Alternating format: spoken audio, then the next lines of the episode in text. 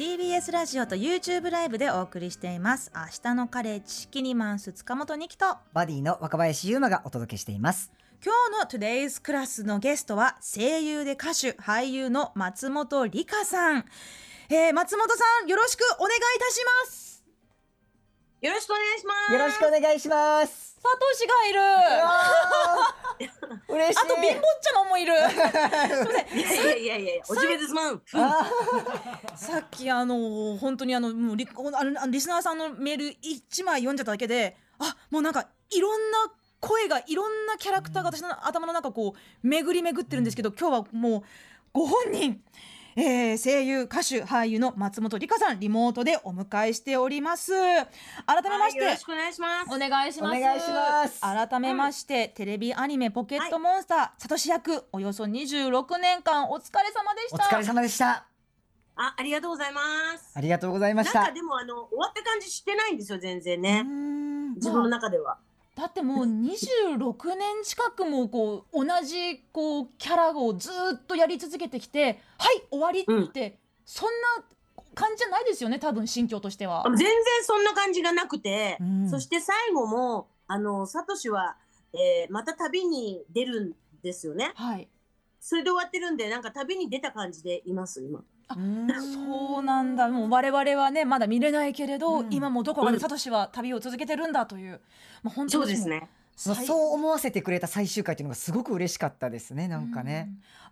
先日放送されたポケットモンスターのその最終回のその最後のサトシのセリフ、これをね、収録するときに胸が詰まってしまって、ちょっと5分くださいとスタッフさんにお願いしたというエピソードがニュースにありましたけれど、ちょっと改めてですね、ちょっとその最終回の時のお気持ちを少し振り返って聞かせていただいてもいいですか。そうですね、朝収録だったんですけど、朝10時から始まってこうちゃんとなんか分かってて、自分の中では今日が最後だなと思ってて、おはようございますとか言って元気に明るくこう入ってったんですけど、なんかやっぱり自分の中ではその時正直な気持ち、セリフを一個一個一つ一つ丁寧に刻んでいったんですけど、心にね、なんだけど最後のそのなんだろう、ポケモンマスターになる時にはそこにいてくれようなっていうセリフと、よし行こうっていうのがワンワードだとしたらば、そこに行く時にこのセリフをもう言ってしまったらサトシと会えなくなる、サトシの言霊を私の口から出すことがなくなるって思った瞬間に言いたくなくなっちゃったんですよね。ね、もうこの最後の一言を言ったらそれで終了という風になっちゃうんじゃないかという。そうそう、なんか自分の中では分かってたんで、しっかりと刻んでいったつもりではいるんですよ。その日を迎えた時も、心の整理をつけていったんですけど、最後の時にはやっぱり詰まっちゃって言葉が出てこなかったんです。それはもう仕事としてちゃんと向き合ってやってたのにもかかわらず、言葉がなくなるって瞬間が自分の中に生まれてしまったっていうことが正しいかもしれない。だからやっぱり生身の血が流れてる人間が表現するので、やっぱりそこで寂しかったんでしょうね。でも梨香さんこれまでサトシ以外に もうたくさんいろんなキャラクターの声をやってきましたけれど、そういう気持ちで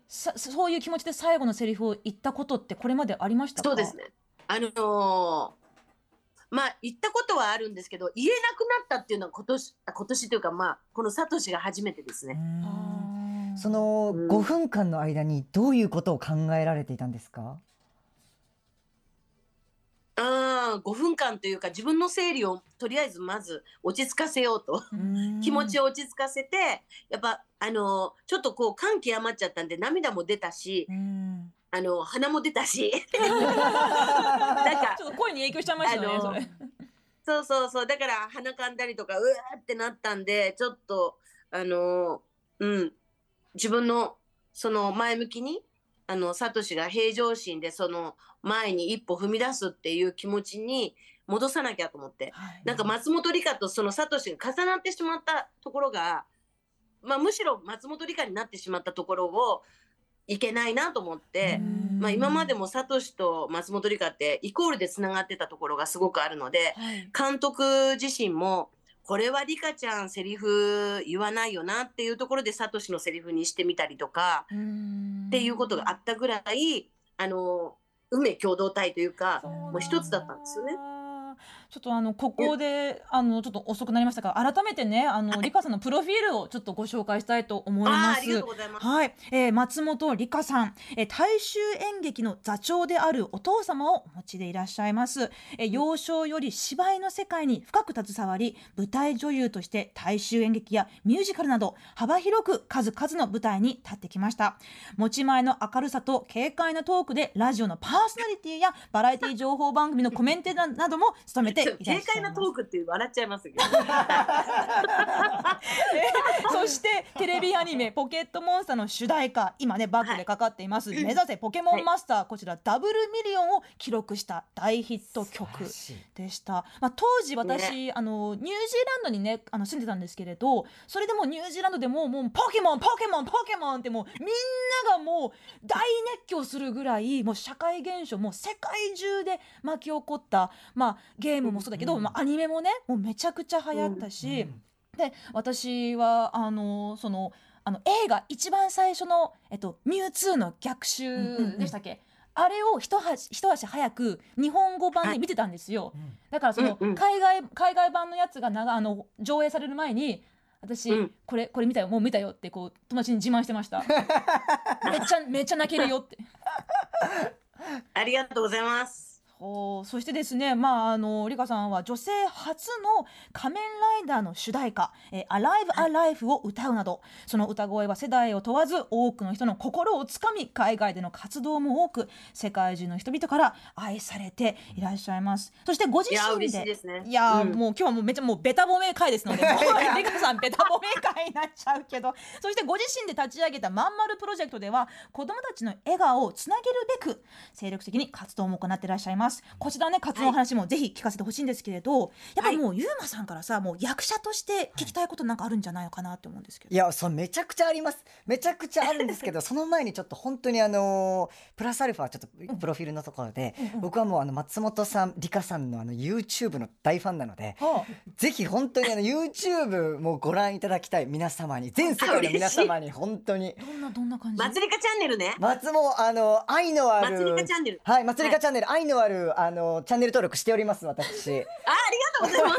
ます本当に声優さんとかってこうサトシの声としてこう聞いていたりとか、他のキャラクターの声として聞いてるんですけど、まあまつりかチャンネルではもうリカさんのなんかこうなんていうんですか、お人柄がもう丸見えになる丸見えになる例えば僕が大好きなのは全然3分で終わらない3分クッキングとかがもう大好き本当に大好きで、最低のクッキングは3分では終わらないですけど、終わらないんですけどいや終わんのよ、終わんの違うの終わんのだけど、準備の段階から分数をやってしまうからだからそこからマジでそうだからさ、本当は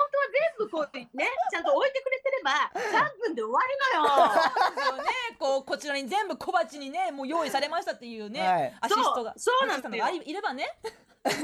そうはい、何を作ってくれたんだっけ？僕はまつりかチャンネルのそのクッキーの中で、はい、松本さんがお作りになられてた納豆オムレツっていうのを見て、はい、めちゃくちゃ美味しいっていうのを見て、僕も今朝納豆オムレツ作ってから来ました今日、わおめちゃくちゃ美味しかったんですけど、でも松本さんお作りになるのがなんていうんですか、こう必死になって結局レシピ間違えた、ごめんみたいな、これバター入れてないとか言って結局本当のレシピが何だったのかっていうのをいまだ分かってないそれ全部もう出しちゃうんですね、はい、編集で結局本当のレシピは知らないまま僕もニュアンスで作りさらしていただきましたね。今度ぜひ本当のレシピで教えてください。はい、わかりました了解です。まつりかチャンネルは他にはどんなことやってらっしゃるんですか？歌を歌ったりとかですね、結構いろんなことをやったりとかしてます、ちなみにさっきからすっごい気になってるんですけど、こう画面のね背後に映ってらっしゃるの紛れもなくポケモンボールですよね、確かにモンスターボールね。あ、これモンスターボールね。ポケモンボールじゃない。モンスターボールってね。私ほら英語版しか見てないからさ、子供の頃メインでだからもう一日でこうなんかサトシのじゃなくてこうアッシュって一緒になっちゃったり。英語だとポケモンボールなんですか？ポケモンボール。そうなんだ。モンスターボールのマジで？ぬいぐるみだ。モンスターボールだよ。ごめんなさい。なんかモンスターボールのクッションですかそれ？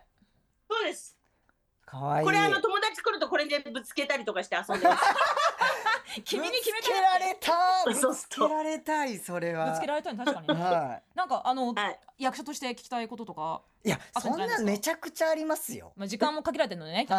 そうですね。いやでも本当にこう僕なんていうんですか、こういろんな声をこう使い分けたりとかもうされてますけど、演劇とかもされてるわけじゃないですか。やっぱ表現方法がなんか全然こう違ったりとかするのかなって思うんですけど、なんかそこってどういうふうにこう使い分けられているのかなっていうのをすごい聞いてみたかったんですよね。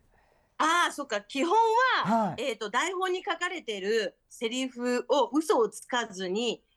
言霊として載せていくっていうことが一番大事だと思ってて、でその役柄ももちろんそうなんですけど、その言葉を本当の気持ち、例えば私よく言うんですけど、お母さんお父さん、私はもう天国にいて見守ってくれてるんですけど、その父親とか母親にありがとうをたくさん言いたかったっていう気持ちがすごいあるんですね。それで例えばその台本にありがとうって書いてあったら、その母親に伝えるつもりで言霊をありがとうって伝えてるんですよ。それでその脚本だったりその役を通して役を使わせてもらってっていう感じかな。あー、なるほど。浄化させる感じ。あ、じゃあもう完全に自分の中からこう生まれてきたものを声に乗せてらっしゃるっていう。そうです、そうです。だから嘘をつかない。だからなんとなくその流れで来ちゃったからセリフをポンって読んじゃうっていうか、そういうことをしてそれらしくとか、その気持ちができてないのにその言葉を言うってことは一切理解はしてません。でもそれって例えばご自身が経験していないことのセリフとかもあったりするじゃないですか。でも似たようなことって絶対経験してるから、それに近いことを思って載せてってます。例えば悪役とかちょっと嫌味なキャラクターを演じるときは何を出してるんですか？そういう時はその人の正義ってあるんですよね。だからその人の辻褄が合うような気持ちを自分で乗せてセリフを言ってます。だから分かるところじゃないとセリフ言えないんですよ、理科。この気持ち分かるなとか分かんないやつは絶対嘘になっちゃうんで、だから本当にその人が昔その父親、例えばバクラっていう役をやらせてもらった時はお父さんが裏切られて殺されるのを目の前で見るんですよ。それでちょっと悪くなっちゃうんですけど、そういうのとかってすごい分かるじゃないですか。まあなんかちょっと自分だったらこうなるのかなって想像できますよね。そうそう、そうです、そうです。そういうところで自分の正義を貫いてその悪役をやるっていうようなことです。悪人にもやっぱり正義があるんですよね。じゃあそれをご自身の中でもう全役の正義を見つけて声を乗せてらっしゃるっていう、そうですね。勉強になりました。ありがとうございます。感情入りすぎてしんどくなる時とかなんかちょっと抜けなんかこうあるそうみたいな感じだからそうなんですよ。一回そのなんだっけ手とかをこうリストなんていうの切ってしまったりとか、あと自殺をしてしまうような役があった時は私1週間取れなくてその気持ちが抜けなくて辛かった時ありました。中国の、吹き替えだったんですけど、ちょっとやばかった時ありましたね。それ取った後ですか？取る前にいろいろ考えててってこと？取る前にはもう一生懸命こう入ろうとするので、人とあんまり喋んなくするんですよ。まず例えばその役だったらほんで終わった後取れなかったんですよ、1週間。そういう時はちょっとすんごい暗かったですよ。気分を切り替えるとかリフレッシュするとかはどういうことされてるんですか？自然に任すんですけど基本は。ただ五感を、自分の好きな五感を取り戻すっていうことをやってます。例えば、例えば食べ物とかだったらこう味とかで自分の好きな味を食べる。うん、あとは触る、柔らかいふわふわして、あ、これすごい気持ちいいとかあるじゃん、はい、あ、例えば私だったら犬を飼ってるんですけど、マンルっていうその犬を触ってイエーってやる、あと音楽、自分の好きな音楽を聴く、うん、とかそういうものを全部5つの法則って言うんですけど、やるんですよ。そうすると切り替わる。好きな匂い、家具とかアロマとか。そうそうそう。その音楽が入ってこないみたいなことはないんですか？音楽入ってこないっていうのは、そのなんか気分が落ちてていつもの明るい好きな曲を聴いても今聴きたくないとか。あ、聴きたくない時は聴かないで、例えば鳥の声とか水の音とか。あ、なるほど。やっぱそのアニメというその、まあ、いわばそのフィクションの世界のキャラクターを演じた後で、こう現実の自分、松本梨香という自分に戻るための作業として五感を一生懸命、自分が喜ぶ五感を使うということをされてるんですね。それもそうですし、あとはそんなにアニメーションとか、例えば私がやってるそのサトシに限って言いますと、サトシってすごく前向きで自分の一番元気なところでやってるんですよ、その明るかったり、なんかサトシと松本梨香ってすごく似てて、だからサトシは自分がすごく元気な時なんですよ、なんであんまりその切り替えるってことはあんましてなかったです。だからもうそのまますって言ってパッてやってでまた戻るみたいな、なんか全然演じてなかったです。でもそういうサトシをアニメで見てきた私たちもね、こう毎回なんか元気をもらったり、なんか、こいつ本当にへこたれないよなとか、どこまでいいやつなんだろうなって思いながらね、すごくいろんなパワーをもらったと思うんですけれど、だから演じてないから多分26年間続けられたのかなと思います。一個聞きたいんですけど、なんか、梨香さんがこう例えば自分が落ち込んでる時に、今日はでもポケモンの収録でサトシをやらなきゃいけないっていう時に、そこでこう無理やりスイッチ入れるみたいなことはないんですか？ご自身が落ち込んでる時とか元気がない時とか。ありますよ。母親が亡くなった時とか父親が亡くなった次の日にもう収録しなくちゃいけなかったりとかしたんで、その時は相当きつかったですけど、でもサトシはそんなわけにはいかないので、頑張るっていうのはあったけど、でもその頑張りってどっから生まれるのかなと思ったら、やっぱりその子供たちとか、そうですね、みんなが笑顔になってくれるとか喜んでくれるとか、そこがやっぱあるから一生懸命できるのかなってすごく思います。いや、なんかすごくありがとうという気持ちがめちゃくちゃ今湧いてるんですよね、私の中で。で、あとは音楽の話も少し聞かせてほしいんですけれど、先月3月17日に YouTube で公開された The First Take、ここでね、目指せポケモンマスター with my friends を歌ってらっしゃいますけれど、これも今年の The First Take 動画で最速1000万再生を突破して、もう国内でも海外からでもめちゃくちゃ反響が来てるんですよ。もう海外のおめでとうございます。もう本当素晴らしい。いろんなこう反応動画を見たんだけどね、もう海外の人たちがもう人種も言葉も文化も関係なく、もうがたいのいい年したもうおじさんたちがうおーってニコニコニッコしながらね、もうめちゃくちゃ楽しんでる反応動画とかもあって、嬉しいね。いや本当に素敵。あの時のファーストテイク歌う時って本当にもう一本撮りなんですよね。そうですそうです、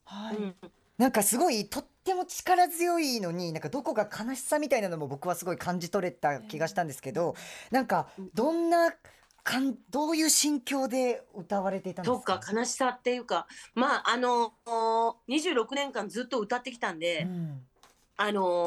なら何も考えずにパーって全部1番から最後まで歌えるんですよ、この曲、どっからでも、なんだけどその時にだからわーってセリフっていうか詩が出てくるじゃないですか、でメロディーに乗せて歌ってたら、やばいそんだけもう馴染んじゃってる曲だからこそ、なんかいろんな景色が見えてきちゃったんですよ、あの時で。走馬灯のようにいろんなことを思い出しちゃって、幸間違えそうになったんです。だからこれまでも何万回も歌ってきたのであろう、だからもうスラッと何も考えずに出てくるし、絶対間違えないんですけど、なんかもう本当だから多分意識がガッて集中しすぎて、走馬灯のようにわーっていろんな思い出が出てきちゃって、だからサビに行くときにやばい、ちょっと入り間違えたかもしれないっていうぐらい分かんないぐらい、こうなんか包まれてました。だからあの時はなんて言ったらいいんだろうな、なんかね、なんかそういうのなんていうの、王の世界じゃなくてなんつったらいいんですか、ああいうのゾーンに入ったみたいな。そうそうそういやー、じゃあ本当に内から出たっていう感じなんですね。そうだからうまく歌おうとか間違えたらどうしようなんて一個もないし、なんならこうすごく緊張しないでできるんですよ、だって歌いすぎてるぐらい歌ってるわけだから、うん、でなんかそこだけですね、あ歌詞が やばかったっていうところが一瞬、えっていうのがあって、だからそこまでいけた、なんていうのかな、その難しいな、全然気づかなかった、僕も全くその歌詞間違えそうになってるとか全く気づかなかったですねだからそれも後からあやばかったかもしれないっていうふうに思う、後からそれも気がついたっていう感じなんですね。もうゾーンに入りまくる。あまりにもなんか歌詞のこと考えてないで歌えてたからやばかったですよ。すごい、そうだからなじんじゃいすぎちゃって、でもなんかこう改めてちょっと動画見るとね、ちょっとなんかやばいオーラが出てるかもしれないね、もう一回見る。そうだね。ご自身でもご覧になったんですか？いや絶対出てると思うでね、そんな松本梨香さんが原作も絵も朗読も作詞作曲歌唱すべてを手掛けた CD 付き絵本というものがあるんですよね。あるんですよ、ここに。あ本当だ、夢ラッチョ、チェゲラッチョ、夢ラッチョです。かわいい、かわいい。どんな絵本ですかこれね、私がちょっと絵も描いてたりとかするんですけど、このりくくんっていう男の子が出てきて、かわいい、めちゃくちゃ素敵な絵ですね。イラスト素敵で、犬がいるのに犬っていうぐらいでもう大好き、大好きです本当に。でこういう夢ラッチョってこうやっておまじないでやると、動物たちの夢を覗くことができるんですね。あら素敵。そう、それでこの鶏のキックくんっていう、これはリカがちっちゃい頃神社に遊びに行くと いつもいた鶏なんですけど、蹴ってくるんですよ、キックしてくるんですよ。それでキックくんなんですけど、この鶏って飛べない鳥じゃないですか、でも夢の中で出会うときはビュンビュンジェット機みたいに飛んでんですよ。へー、素敵な。そうで、この亀も、亀って呪いじゃないですか、ゆっくりしか、その甲羅が重いからゆっくりなんですけど、甲羅を脱いじゃうんですね、夢の中では。でダンスしたりイエイイエイなんつってやってたりして、で自分の飼ってる犬がもうおじいちゃん犬なんですけど、この子が夢の中では虹をこう走り回ったりとかいろいろしてて、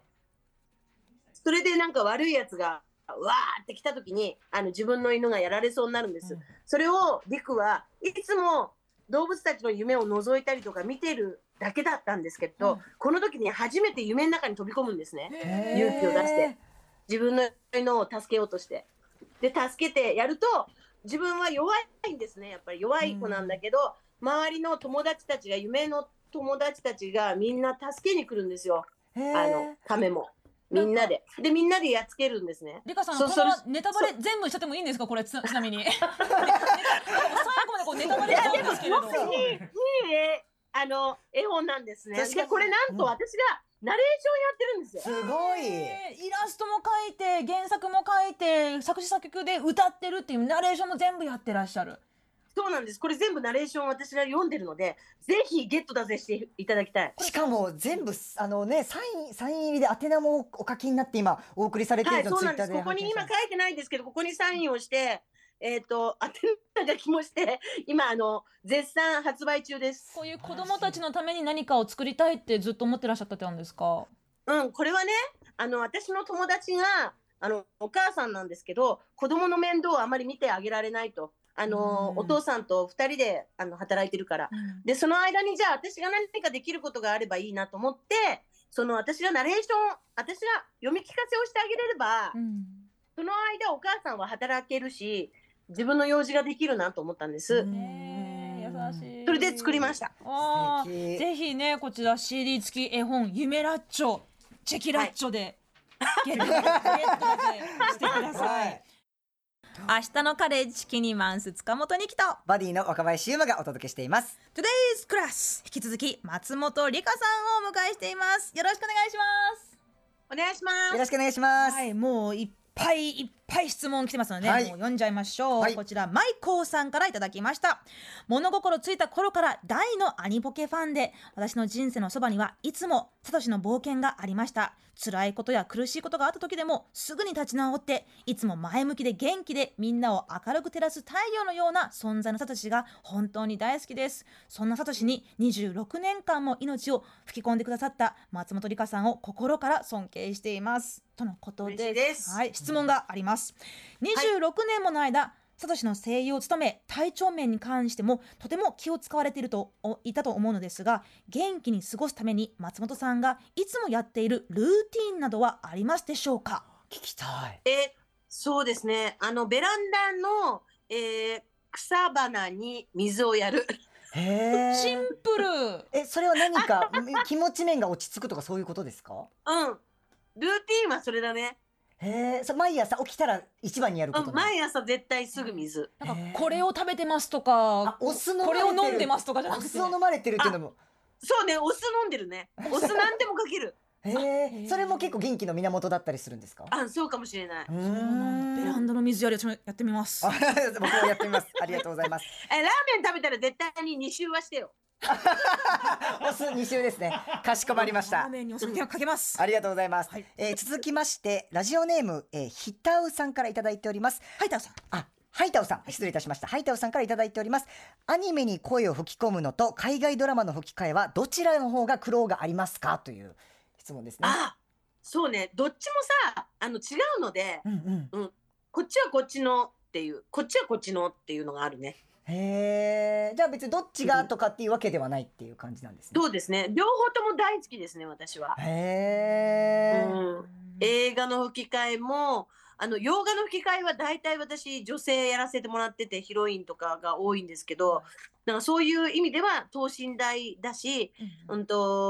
ニメだと割と女の人もあるんですけど、コナンの九条さんとかっていうのも女の人だったり結構するんですけど、でも男の子が多かったりすると、もう自分の子供の頃思い出せばすぐできるし、なんかあんまり苦労って思ってなくて、楽しくてしょうがないっていうか、で難しいのが来ると余計によっしゃみたいになる。M 系がすごいですよね。そうなんですね。今現在何種類ぐらいの声のレパートリーあると思いますか。声は声帯1個しかないから、1個しかないの。でも多分ね、表現だと思う。表現ですか。声じゃなくて表現。そうそうそう。だからさ、よく猫なで声とかあるじゃないですか。好きな人の前だったら、あ、そうだよ、そうだよねとかってなるじゃないですか。可愛い。そういう使い分けみたいな。だから元気な時とか、例えば遊園地とかに行った時にはイエーイとか言ったりするじゃないですか。確かにね。まあ誰でもやってることってことですかね。そうそうそうそう。そういうことだと思う。こちらかくれんぼっちさんから、もいただいてます。松本さん26年間お疲れ様でした。ポケモンアニメの第1話を見た記憶とその時のワクワクは今でも鮮明に覚えています。これまで数えきれないほどアニメを見てきましたが、あの時のワクワクを超えることはありません。また松本さんがボーカルとして参加されていたジャムプロジェクトの楽曲を知った時は衝撃でした。サトシがめっちゃかっこいいロックを歌ってると最初は同一人物と信じられませんでした。でここで質問です。サトシのように元気あふれる快活なキャラクターを演じることが多かったと思いますが、今後演じてみたいキャラクターや挑戦したいお仕事はありますか。これからもご活躍を期待しておりますとのことです。そうですね、役はもう割とすごいいろんな役をやらせていただいているので、巡り合った役はやっぱ運命だと思ってるし、自分しかやれないわけだから、それは責任持ってしっかりとみんなに伝えていけたらなと思うんですけど、やりたいことは今海外のオフブロードウェイとかそういうところで日本の文化である朗読劇だったりとか、あとは私たちがやってるようなそのお芝居だったりっていうものを海外に持ってきたいなっていう気持ちがあります。うわー、それは絶対バズると思う。これまで海外のコミコンとかアニメイベントにも出演されてると思いますけど、はい、現地で会う人たちの反応、どんなものだったんでしょうか？いや、もうすごいですね。神様みたいにもうイエーみたいな、なんかアイドル的な感じで、はい、だから帰りたくなくなるんですよね、日本に。日本でもみんなもう待ち構えてますよ、ファンの皆様が。本当ですか？でもだからすごいよくはしてくれてて、でも割と変わらないですね。国境、言葉、目の色とかいろんなものは全て違ったりするんですけど、文化もだけど、なんかアニメーションとかそういうもの、そのアニソンとか、そういうものに関してはみんな好きっていう気持ちの表現してくれるんだけど、日本と全然変わらなくて、あれ、ここ日本かなって思っちゃうこといっぱいありました。もう本当に、ポケモンに限らずだけど、もう世界中の人がもう推してきた、愛してきたものって、なんかこうやって世界はちょっとだけ平和になったのかなって思えたりしますよね。ねえ、本当そうなりたいしね。そんな松本さんですね、ラジオネーム赤太郎さんから声優になりたいと思ったきっかけは何ですかっていう質問をいただいておりますね。あ、これ長くなっちゃうけどいいですか？明日までかかるかもしれないけど。あ、じゃあ結構です。嘘です。嘘です。いや、ちゃっていうね。はい。最初うちの父がほら座長だったでしょ。だから、みんなが喜ぶことをやりたい、表現したいっていうのはすごいあったんですけど、その中で私が大病しちゃって舞台出たら死にますよって病院の先生に言われてしまったんですよ。それで何ができるかって悩んだ時に声の仕事に出会うんですね。で、舞台だけじゃない表現するところはマイクの前でもいいんじゃないかっていうことがあって、オーディションに行ったっていうのが初です。あ、なるほど。めちゃくちゃタイトにしていただいてありがとうございます。そこから本当にウィキペディアにもね、リカさんがこれまでやってこられた役がもうブルーってもうずっとでかいリストがあるんですけど、あ、これも知ってる、これも知ってる、これも見た、これも見たっていうのがたくさんあって、なんかもう、ね、感慨深いって、そうなのよ。だからさ、26年お疲れ様でしたって言われると、あれ、私芸歴36年ぐらいあるんじゃないかなって思うんだけど。そうですよね。ちょっともうまだまだとね、質問とかもあるんですけれど、ちょっとお時間も迫っていまして、はい、これどうしようかな。これ森さんですね、ピカッチさんというリスナーさんがね、はい、名物リスナーさんがいらっしゃるんですけれど、こうピカチュウ大好きな人なんですよ、この方で。大変厚かましいお願いであることは重々承知なのですが、もしよろしければサトシの声でピカッチゲットだぜと言っていただけたら最高の喜びですっていう、すんごいズーズーしいことだったんですけど、みんな言ってほしいですからね。これ一生分のお願いかもしれません、ピカッチさんの。じゃあいいよ、ピカッチでいいの？はい、じゃあいきます。ピカッチゲットだぜ。おー、途切れた、音が途切れた。もう熱がね、ピカッチさん、これはもうあなたもうリカさんに夢ラジオ買ってね。本当ですよ。はい、ちょっともう夢ラッチョですね。松本梨香さんが原作、絵、朗読、作詞、作曲、歌唱をすべて手掛けた CD 付き絵本夢ラッチョ発売中です。絵本ゲットだぜしてくださった方は梨香さんが漏れなくサインを書いて送ってくださいます、はい、絶対欲しい。はいはい。そしてですね、今週4月22日埼玉県エスパークフェスにもご登場する予定でいらっしゃいますね。そうなんです、はい、こちらぜひ、これ無料なんで来てください、はい、遊びに。午後2時頃のご利用取りだそうです。今日のトゥデイズクラス、ゲストは声優で歌手俳優の松本梨香さんでした。遅い時間まで元気な声をどうもありがとうございました。また呼んでください。呼びます。また呼んでね。ありがとうございました。